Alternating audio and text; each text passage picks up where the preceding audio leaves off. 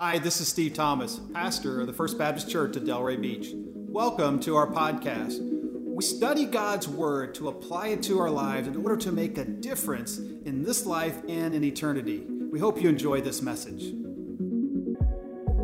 We cry out, we cry out. Well, yeah, it is amazing to be back. Um, and uh, Julie and I, I can't get this to work, are. Uh, Help me, Lord. There we go. Technology. Why use technology? Because it's great. That's why. Um, but um, it's great to be with you. Great to see you all today. Um, I love being with you. It's such a privilege to be able to come into the house of the Lord with you, to see your faces. And last week was really cool because, um, well, not because I had COVID, but because I got to watch our volunteers literally lead the entire thing, which was amazing. So thank you for that. Um, thank you for praise team, Michael Walters, Marissa Fitzpatrick. Oh, I'm missing a bunch of people, but uh, thank you, Jimmy Land, for preaching a great message, and uh, so grateful for that. Um, so you never know. You might get a call on Saturday. Hey, you're up this week. You know, you just never know. Uh, so uh, so grateful for people to step in, for God to use them. You know, one of the great joys in ministry is to see people take the next step with the Lord.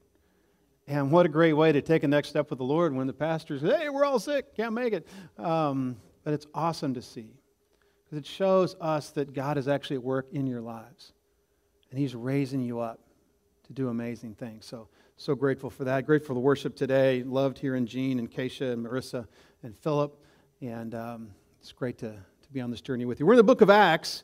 And uh, we're going to be in Acts chapter 4. In a little while, we're going to take the Lord's Supper. And so, as you hear this message, hopefully, prepare your heart for this because this is not a rote ritual. This will not save you. As a matter of fact, if you're not already walking with Jesus and been baptized, you need to just leave these elements here and please stay in your seat.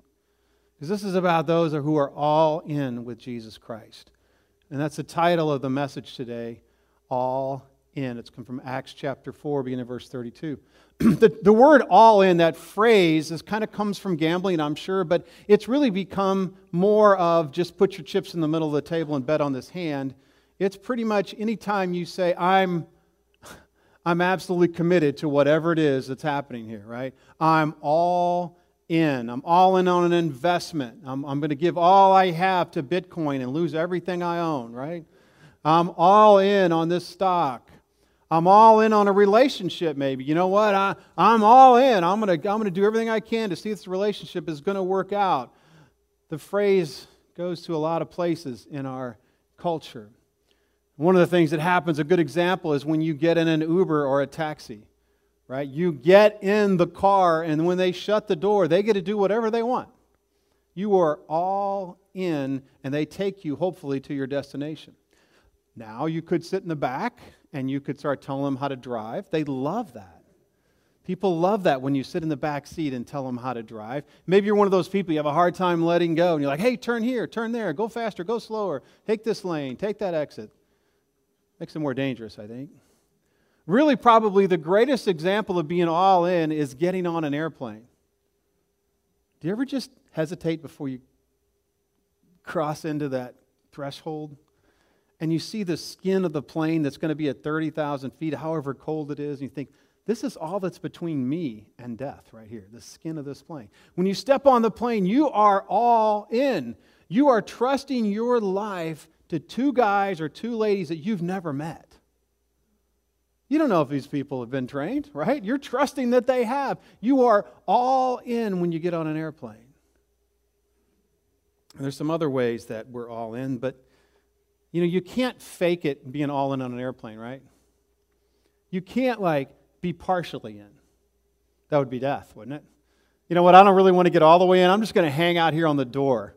Let's see how that goes. You can't really do that, can you? But there are some things in life when you can kind of fake being all in. And one of the, the most easiest ones to do is when you say, you know, I'm all in on this new diet.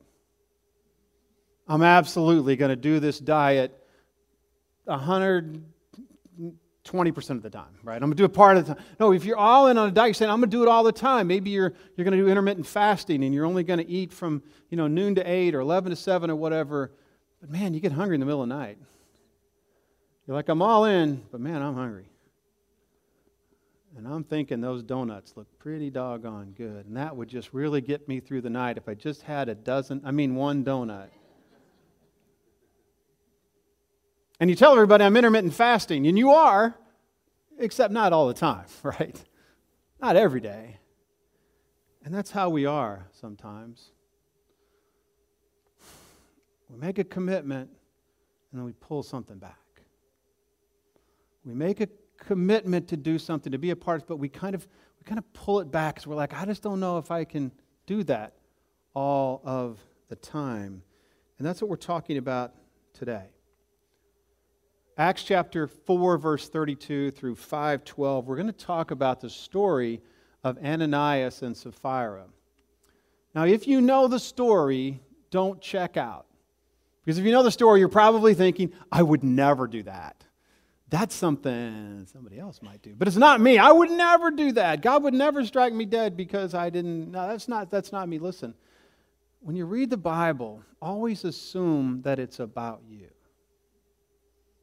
Right? Always assume that the lesson that God is wanting to teach, the, the standard He's wanting to set, that it applies to you. Because Acts really sets the table for the entire rest of the church of church history.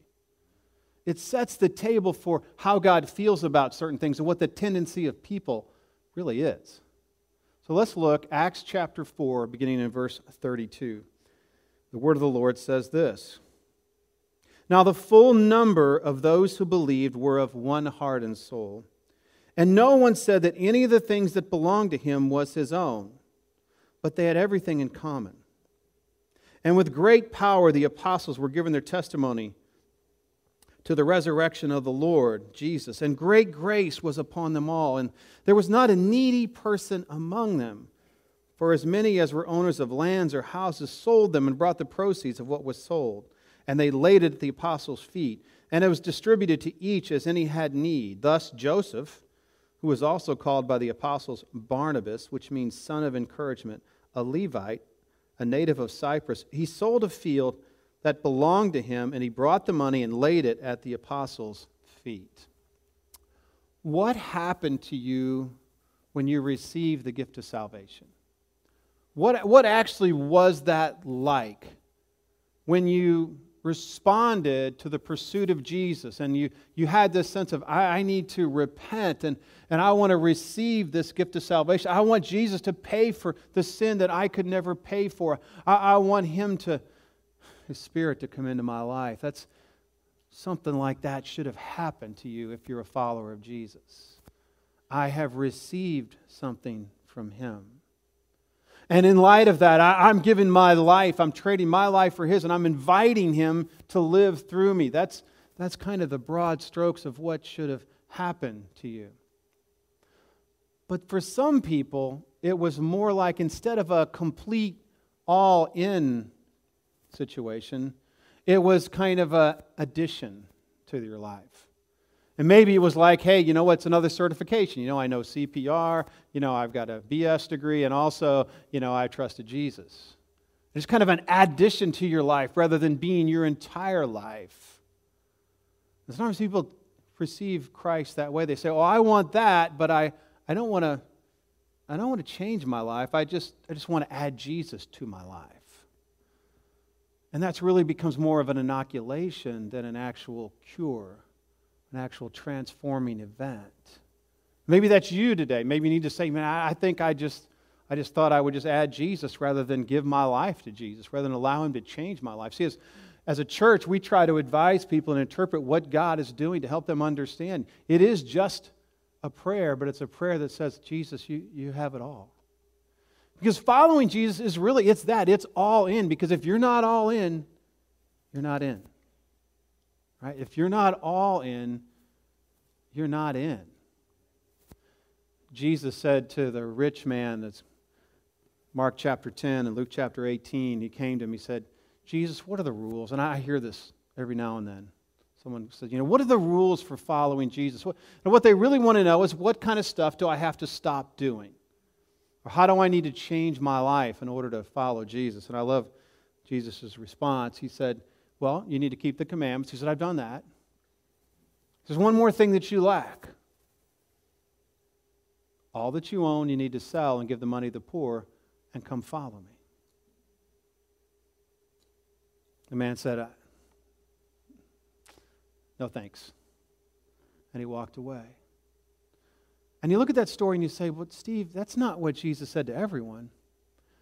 No, not in those terms, but the reality is when he calls you to follow him, you can't stay where you are.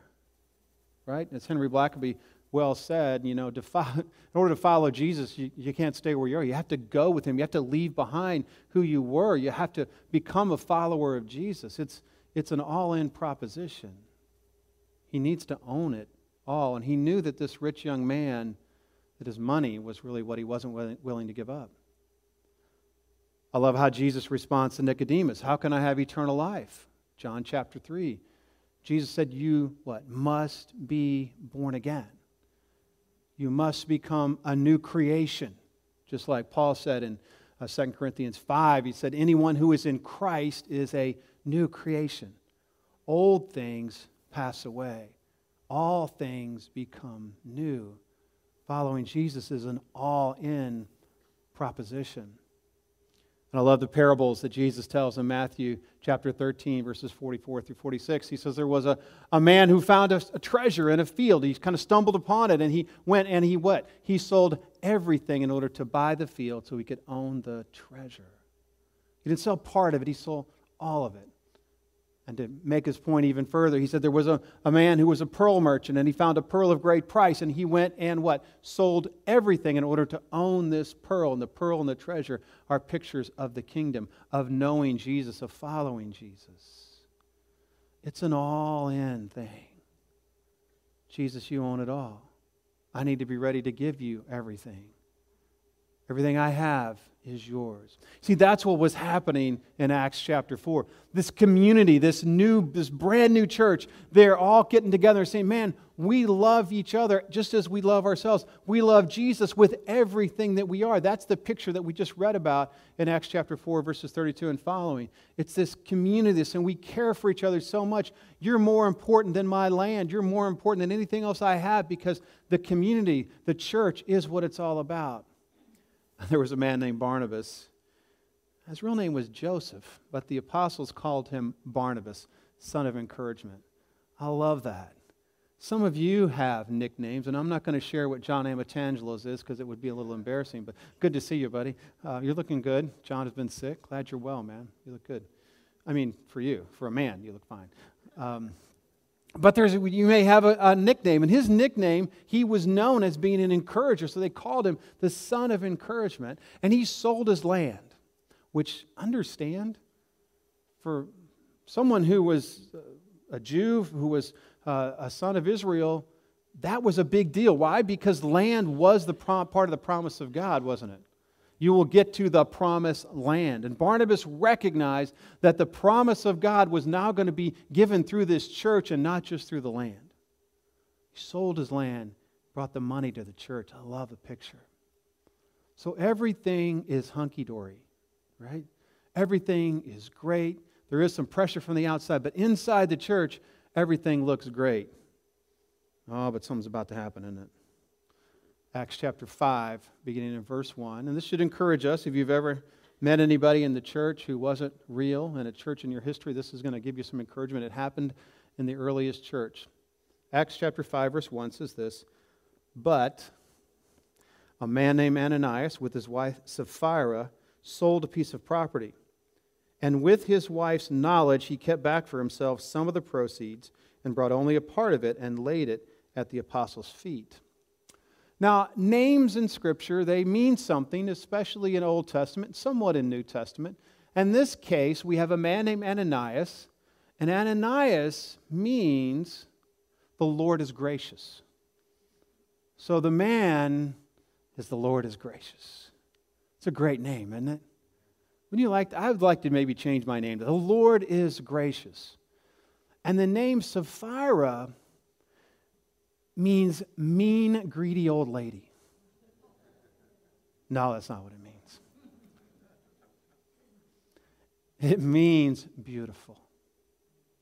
Beautiful. So the Lord is gracious and his wife beautiful. I mean, they sound like a power couple in the church, right?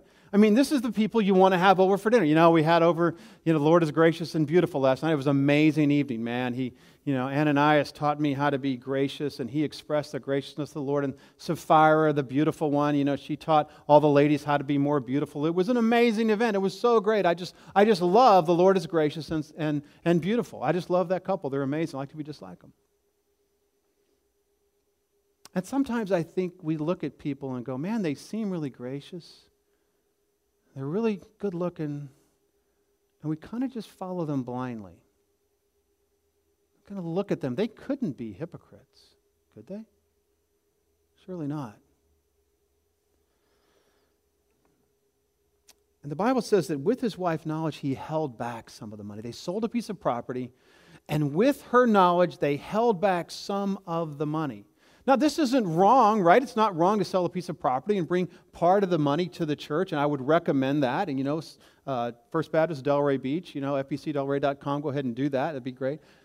But that's not what was happening here. What's happening is they had pledged the entire amount. The original language makes it clear, and how Peter deals with them, it's clear that they pledged all of it, but they only gave part of it. Matter of fact, the Greek word here is the same word that the Greek Old Testament used to describe the act of Achan back in Joshua. Remember the story? The children of Israel are finally getting into the land, and it's really exciting. They, they go and they march around Jericho seven times, and, and the walls fall. And you know the song probably. If you don't, we can teach it to you. But there's, a, there's this incredible victory. But the Lord told the people when you have this great victory, don't take any of the spoil, any of the riches of the city for yourself. It belongs to me. It's a first fruits picture, right? The first fruits of our life should go to God. And he says, Do this, and, uh, and you'll be blessed. And so they do almost, but there's a man named Achan. And Achan takes some riches from the city and he hides it in the floor of his house.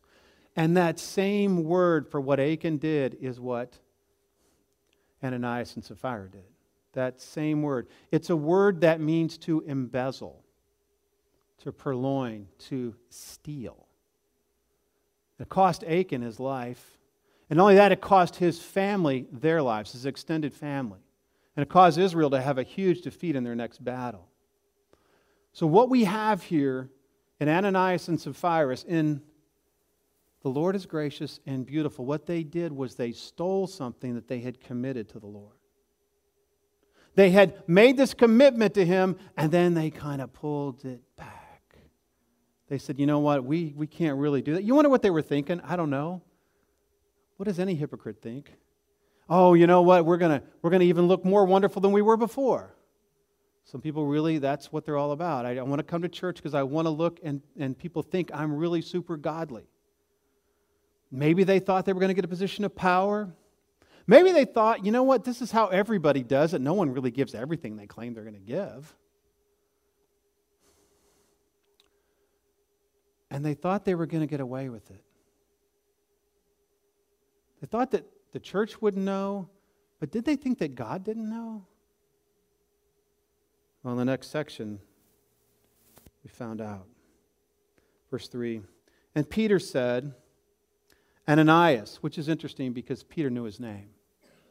This was not just some nobody, this was somebody he knew. Ananias, why has Satan filled your heart to lie to the Holy Spirit, to keep back for yourself part of the proceeds of the land? Ananias, why has Satan filled your heart? See, at some point, Ananias had begun listening to Satan. He'd begun hearing his voice and responding to it. You see, if you're not listening to the Holy Spirit, if you're not listening to God, I can guarantee you who you're listening to. You say, wait a minute, I'm a follower of Jesus. The whole, the, Satan can't get into my life. Satan can't possess me. We're really talking about possession here. We're talking about his influence. And it's very easy for someone who has been following Jesus to begin listening to the wrong voice. Now let that voice begin speaking into your ear And it says something like this You shouldn't give everything to Jesus. Can't really trust him with everything. You don't want to give him all. You can't trust God. Remember, like in the garden, Satan said, You know, you, God, did God really say that? God's trying to hold something back from you. He's, he doesn't want you to have good things. Those are all messages of the enemy. And Peter says, Why has Satan filled your heart to lie to the Holy Spirit and keep back for yourself a part of the proceeds of the land? While it remained unsold, did it not remain your own? And after it was sold, was it not at your disposal?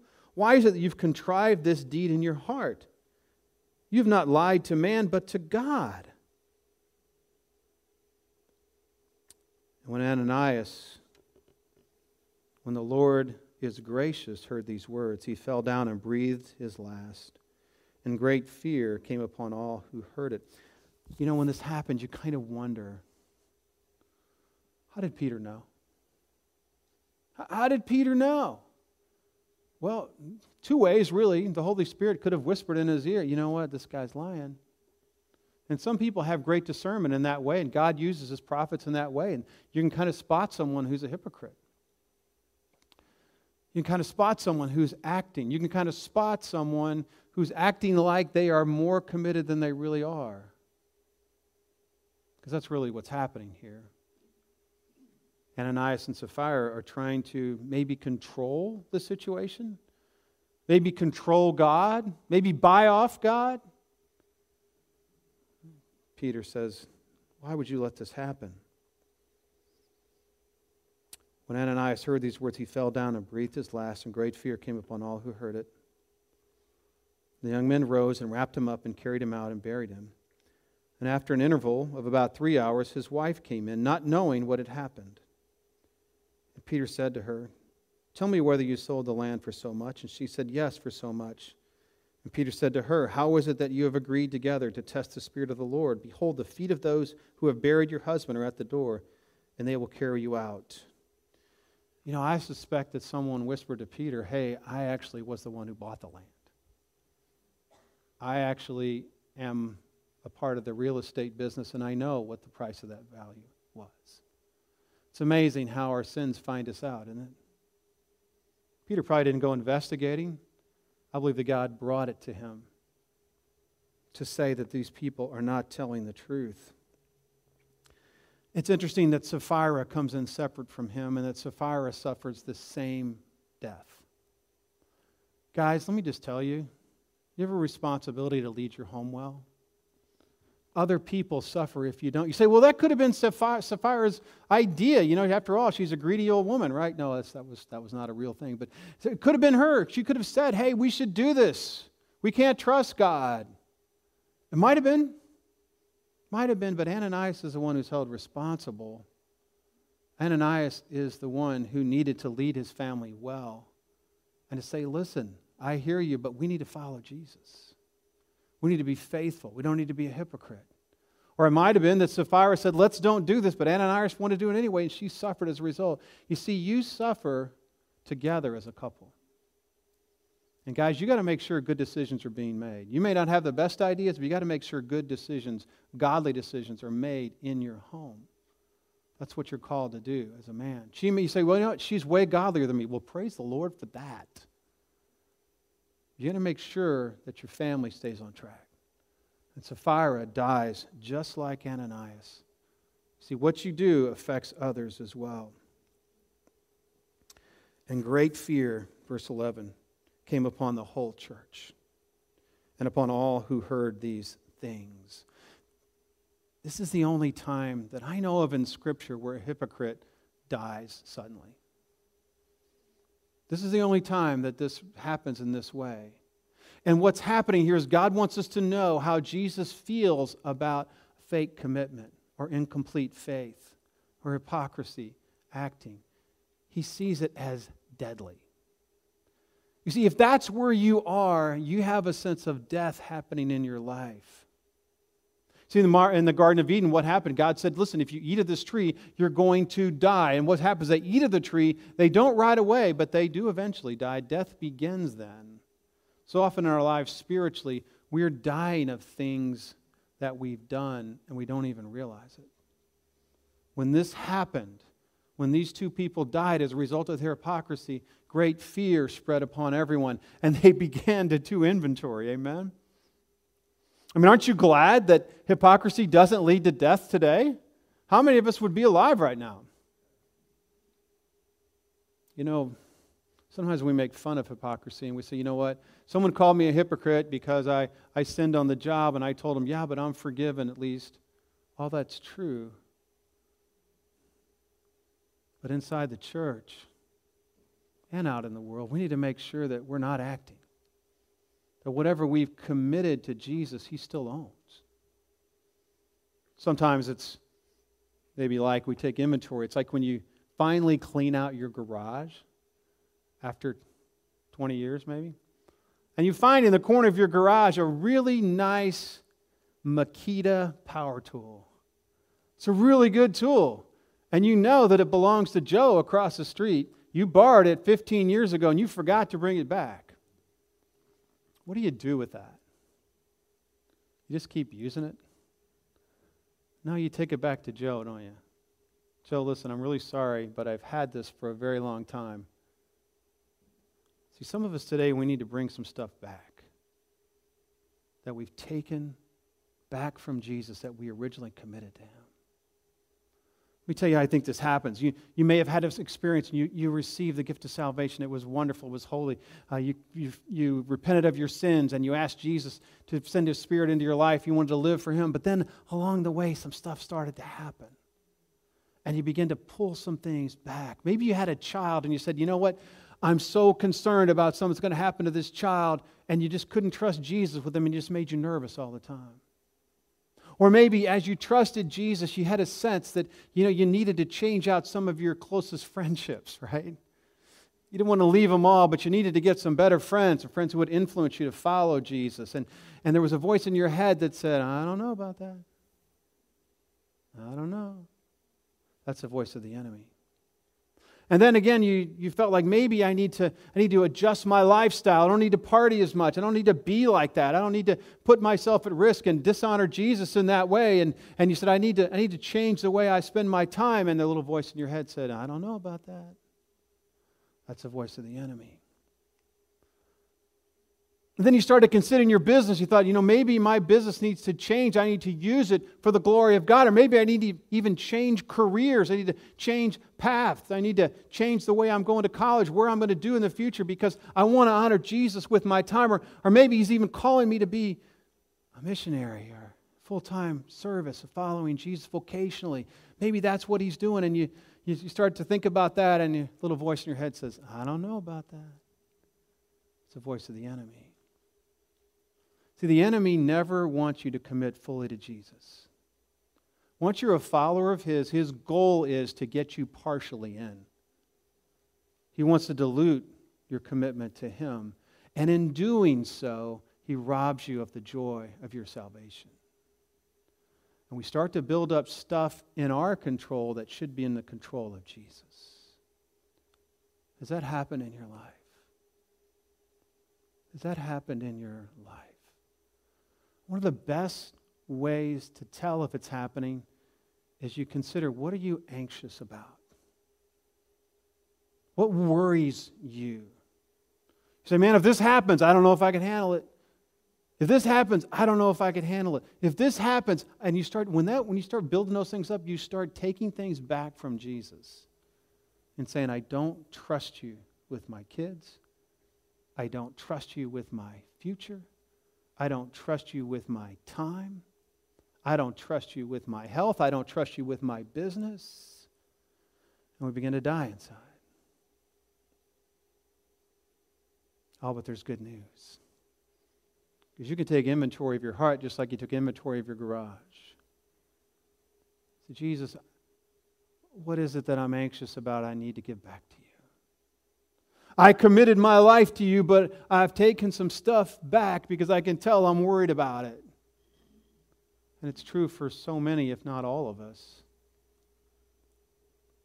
Because we're dying inside when there should be life, when there should be joy, when there should be peace, when there should be an amazing life of following Jesus.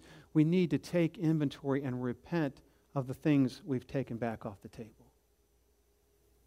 Jesus, I'm sorry, I'm bringing it. And in just a few minutes, when we receive the Lord's Supper, this is for those of you who have received the gift of salvation. You have been baptized. You're saying, I, I want to express to Jesus that I'm all in. When that happens, I would encourage you as you come to get your elements to leave the things you've taken from Jesus at the altar. Make that movement a form of saying, Jesus, I, I give my kids back to you. I, give my finances back to you. I'm going to trust you with that. I give my health back to you. I give my future back to you. I give my business back to you, Lord. I'm going to trust you with the next days, even though there's things I'm worried about. I'm going to trust you with that. The burden that you could relieve from your life right now could absolutely change your entire life. You could know the joy of your salvation again you can know what it's like to trust Jesus with absolutely everything because doesn't he own it all? These have been anxious times. These have been anxious times. It's constant reminder God, I need to trust you with all I have. I need to trust you with all of it. I don't need to be nervous and anxious. I need to be faithful to the assignments you've given me, but I need to trust you. Because if I believe you are who I say you are, you're absolutely reliable. Because I could trust you enough to come and die for my sin. And that's what this time is all about. So here's what I want us to do I'm going to pray. I'm going to pray through some things. The first thing that comes to mind when I ask you, What are you anxious about? That's the thing he wants you to leave at the altar today. I'm going to pray, and after I do, I'm going to invite you, as you feel ready, to come to the altar to leave those things there. Pray that prayer on your way. Take the elements, return to your seat, and wait, and we'll all receive them together. So I'm going to pray. We're going to come, receive the elements, and then return to your seat, and we'll take them all together after we sing. Would you bow with me right now? Let's examine our hearts.